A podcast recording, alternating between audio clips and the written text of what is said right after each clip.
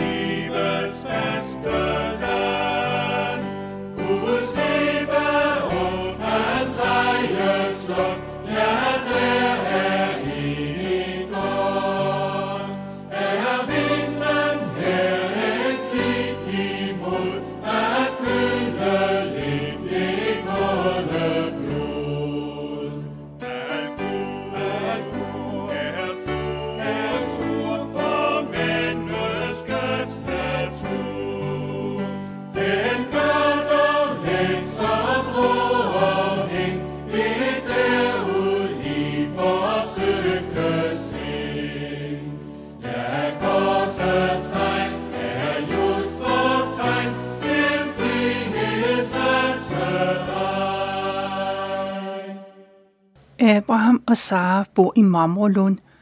Sara er 75 år, og Abraham er 10 år ældre. Men de er barnløse, selvom Gud flere gange har lovet dem en arving. Nu opgiver de håbet, og Sara tænker på en plan. Hun udtænker en plan. Abraham skal giftes med hendes slave øh, Hagar, og så vil hun få et barn.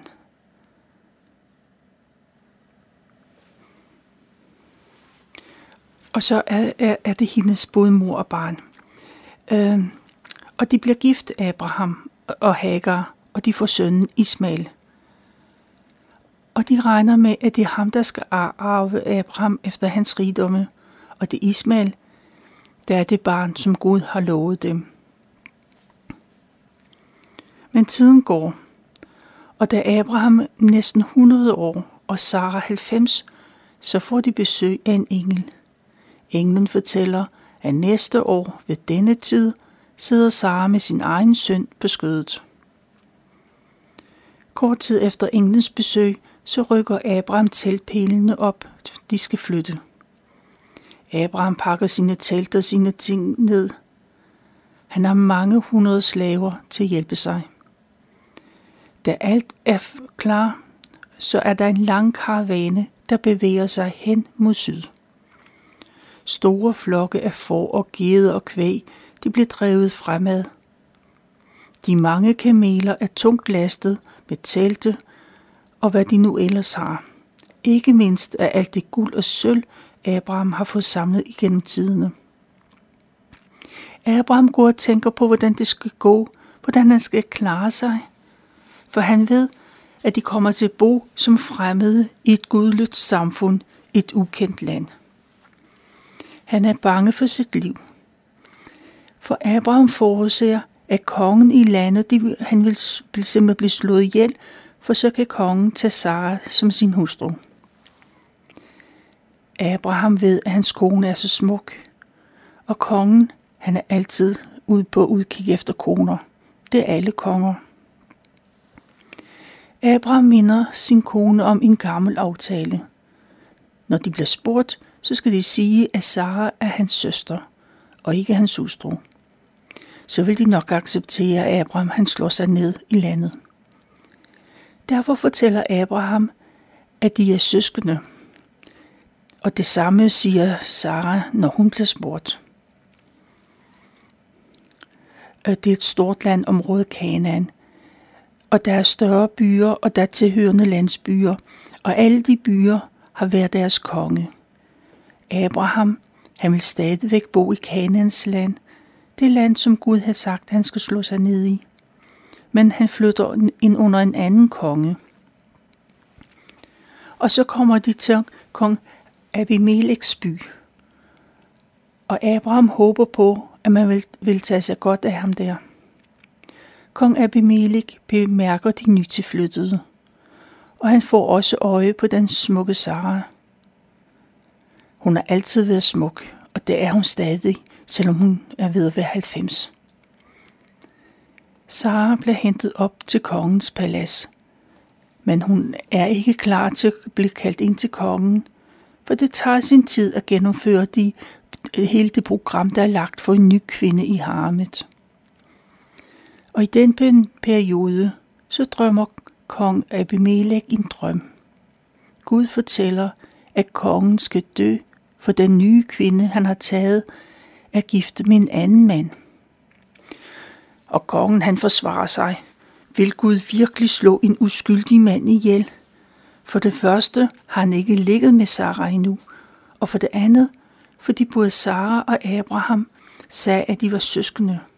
De sagde ikke noget om, at de var gift. Og kongen har bestemt ikke til hensigt at gøre noget forkert. Og det ved Gud også godt. Og derfor vil Gud forhindre kongen i at gøre det, som han havde planlagt. Nu skal kong Abimelech sende bud efter hendes mand Abraham, for han er en profet, og han vil, gøre, øh, han vil gå i forbøn for kongen. Hvis kongen ikke følger Guds bud, men alligevel tager Sara, så skal både han og hele hans husstand dø. For Saras skyld, så har Gud gjort alle kvinder på paladset ufrugtbare. Ingen af kongens kvinder er blevet gravide, efter at Sara er kommet til paladset. Kongen er dybt berørt af den drøm. Han tænker over drømmen og kan ikke falde i søvn igen. Allerede tidligt næste morgen, så kalder kongen på sine tjenere og fortæller om den drøm, han havde. Og de bliver forskrækkede, og de er enige om, at de omgående skal sende bud efter Abraham. Og Abraham kommer op til kongen, og han må stå skoleret for både kongen og hans tjener. Hvad har du dog gjort imod os, spørger tjenerne. Og også kongen anklager Abraham. Hvad har du gjort imod mig, siden du synes, at jeg og mit land fortjener dette? Hvorfor skal vi gøre så stor en synd, som det er at tage din hustru? Sådan noget burde slet ikke kunne ske. Hvorfor har du gjort imod os? Abraham forsvarer sig. Han fortæller, at han regnede med, at landet var et ugudeligt sted, og de uden videre vil slå ham ihjel og tage hans kone. Og Sara er virkelig hans søster. De har samme far, men de har ikke samme mor. Selvom de er halvsøskende, så blev de gift med hinanden.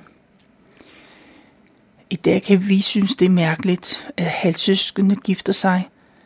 Men dengang var det ganske normal praksis, især i de rige familier, som det også er i nogle kulturer i dag. Abraham påtager sig det fulde ansvar. Det er ham, der fik Sara til at sige, at hun var hans søster. På den måde vil kongen holde sig gode venner med Abraham. Derfor giver han øh, Abraham rige gaver. Han får geder og får samt køer og slaver, både mænd og kvinder. Abraham får sin kone Sara med tilbage. Og kongen tager afsked med Sara og siger, at han har givet hendes bror, hendes mand, tusind sølvstykker. Så regner han med, at de er kvidt. Hun skal ikke klage. Abraham beder til Gud og går i forbøn for kongen. Og Gud hører Abrahams bøn, og kvinderne kan igen få børn. Kongen viser sin gode vilje og beder Abraham, øh, han kan få lov, frit lov til at vælge et sted, hvor han kan slå sig ned. Uanset hvor i landet han vil bo, så kan han få lov til det. Abraham og Sara finder et sted, hvor de kan slå sig ned, og der bliver de boende. Og Sara bliver gravid, det som hun har ventet på et helt liv. Sara føder en søn.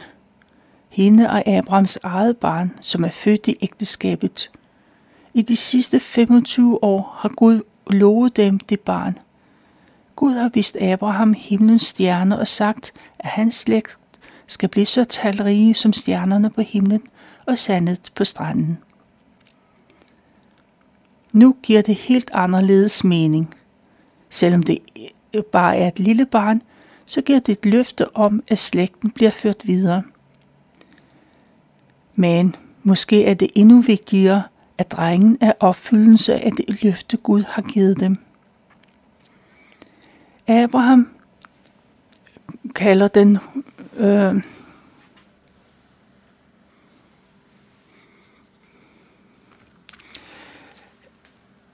Den 100-årige øh, far Abraham, han kalder sin søn for Isak. Gud pålagde Abraham, at han skulle omskære alle drenge, når de er syv dage gamle. Den dag Isak blev omskåret, er en særlig dag. Og den dag får Sara til at huske. Hun fortæller, at Gud havde fået hende til at le. Det skete året for inden, da en engel sagde, at hun skulle føde en søn. Hvem havde drømt om, at hun skulle få et barn? Ikke desto mindre, så sad hun med sin lille nyfødte søn. Sara og Abrahams glæde over barnet, det gør de hver dag, og stoltheden over ham er stor. Han vokser til, og han bliver snart så stor, så han skal vendes fra.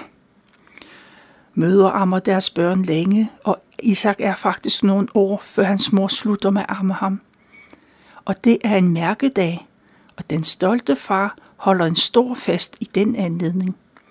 Han er rig og behøver ikke at spare på noget.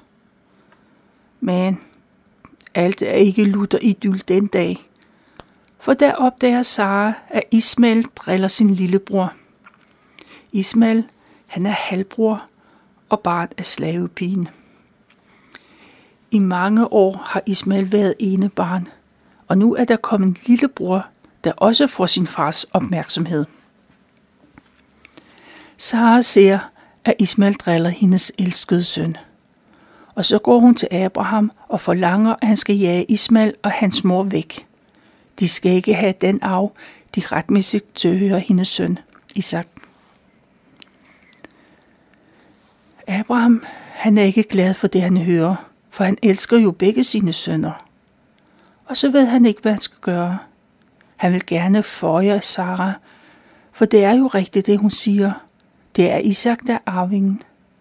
Men på den anden side vil han gerne være retfærdig over for Ismail og hans mor. Og Abraham tænker på, hvordan han kan løse det problem, uden at gøre Ismail noget ondt, samtidig med, at han tilfredsstiller Saras ønsker. Og Gud siger Abrahams dilemma, og Gud taler til ham. Abraham skal ikke bekymre sig. Hun skal gøre, som Sara siger. Gud bekræfter endnu en gang, at det gennem Isak, at Abrahams slægt skal opbygges. Men Gud vil ikke forkaste Ismail. Slavekvindens søn skal blive til et stort folk, fordi han er Abrahams søn. De ord fra Gud gør, at Abraham kan træffe sin beslutning, og allerede tidligt næste morgen, så går han hen til Hagar i Ismail. Han har en pose med mad med og en skinsæk med vand. Han giver Hagar poserne, og hun sender sin kone nummer to og hendes søn væk fra hjemmet. Abraham er vimodig. Han føler, at han tager afsked med sit lille barn, selvom det er på det tidspunkt, han er 17-18 år. Ismail har ikke kendt andet hjemme end Abrahams telte. Sara eller Hagar, hun har boet der siden hun var helt ung. Nu må de forlade det trygge hjem. De ved ikke, hvor de skal gå hen, og de kender ikke engang området særlig godt, der hvor de bor. De har en forestilling om at gå til Ægypten. Det er morens hjemland, men de kender ikke vejen. Derfor går de på lykke og fromme, og så ender det med, at de far vil. Og så befinder de sig midt ude i Bathshebas ørken, og de ved ikke, i hvilken retning de skal gå for at komme til beboede egne. Eller bare for at finde en brønd med vand. Deres poser med vand og brød, de er sluppet op, og de er midt ude i den bagende sol. Hagar aner ikke, hvad hun skal stille op. Hun har ikke mange valgmuligheder. Til sidst giver hun op, og hun sætter drengen i skyggen af en busk. Han er helt umattet og klynker af tørst. Mor Hagar kan ikke holde ud og høre drengens gråd. Så ondt gør det ind i hende. Derfor går hun et stykke vej, og så sætter hun sig ned der. Hun kan holde øje med Ismail, men hun kan ikke høre ham. Og nu venter hun bare på, at de skal dø begge to. Hagar, hun kan ikke høre Ismails gråd, men det kan Gud i himlen. En engel råber ned. Hagar, du skal ikke være bange, for Gud har hørt drengens gråd, lyder stemmen. Hagar går hen og trøster drengen. Gud siger, at hans efterkommere skal blive som et stort folk. Dermed fortæller Gud, at de har en fremtid. De må ikke give op. Og lige i det øjeblik, så åbner Gud Hagars øjne, og så får hun øje på en kilde med vand. De er ved at dø af tørst lige ved siden af noget vand, men de ved det ikke. Hagar skynder sig at fylde vandsækken, og hun giver drengen noget at drikke, og hun får også selv noget af det livgivende vand. Og Gud velsigner drengen. De har reddet livet, og nu har de en fremtid, de har noget at leve for. De finder vejen igen og beboede egne. Det slår sig ned i Parans ørken, og Ismail bliver en dygtig bueskytter. Og Ismails mor, hun finder en egyptisk pige, som Ismail bliver gift med. Abraham og Sara bliver boende i deres øh, telte. De bor der sammen med Isak. De er velhavende med store kvægflokke, mange forgider, for ikke at tale om alle deres slaver. Alt det, det er den tids statussymbol. Alle ved, og de kan se, at Abraham er en rig mand, selvom de ikke kender ham. Han er en mand, må man regne med, og som kan gøre en forskel på et tilspidset situation. Det ved Abimelech, og han handler efter det. Kongen ved det. En dag kommer kongen og hans herfører på besøg i Abrahams telt. Kong Abimelech siger, at der ingen tvivl er om, at Gud er med i alt, hvad Abraham gør. Det har han bemærket. Derfor vil kongen bede Abraham om, at han vil sværge i Guds navn om at være lojal over for kongen. Abraham skal være lojal over for kongen og hans land. Det land, som Abraham har fået lov til at bo i som gæst. Derfor sværger Abraham på, at han aldrig vil forråde kongen. Og de to mænd sidder og taler sammen, og så bemærker Abraham, at kongens folk har med vold og magt taget en af hans brønde. Brønde med vand i er livsvigtigt i det varme vand, det varme land. Det er der, man henter vand både til dyr og mennesker. Uden en brønd er man illestet. Abraham har mange dyr, der skal have vand hver dag. For en hyrder kan en, en brønd gør en stor forskel. Men kongen forsikrer, at han ikke ved noget om nogen strid. Han ved heller ikke, hvem der har ansvaret for det. Hvorfor har han ikke fortalt det før? Hvorfor Abraham ikke kom til ham? Og de to mænd, de finder ud af problemet og finder en løsning. Kongen og Abraham har indgået en pagt om at være allierede. Som tegn på den pagt giver Abraham kongen både for og køre. Men Abraham satte også syv lam til side. Hvad skal du med dem? spørger kongen. Abraham svarer, at de syv lam er en særlig gave og en offentlig bekræftelse på, at brønden tilhører ham. På den måde sikrer Abraham, at alle ved, at brønden er hans. For Abraham, han har både gravet brønden, og nu har han også købt den af kongen.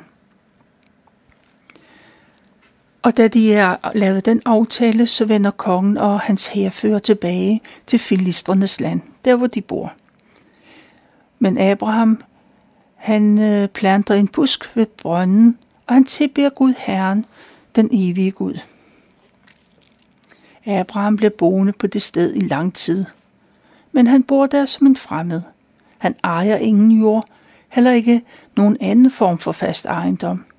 Han bor i et telt, og dyrene græsser på de store arealer, der ikke tilhører nogen. Der var jeg valgt at fortælle fra 1. Mosebog kapitel 20 og 21.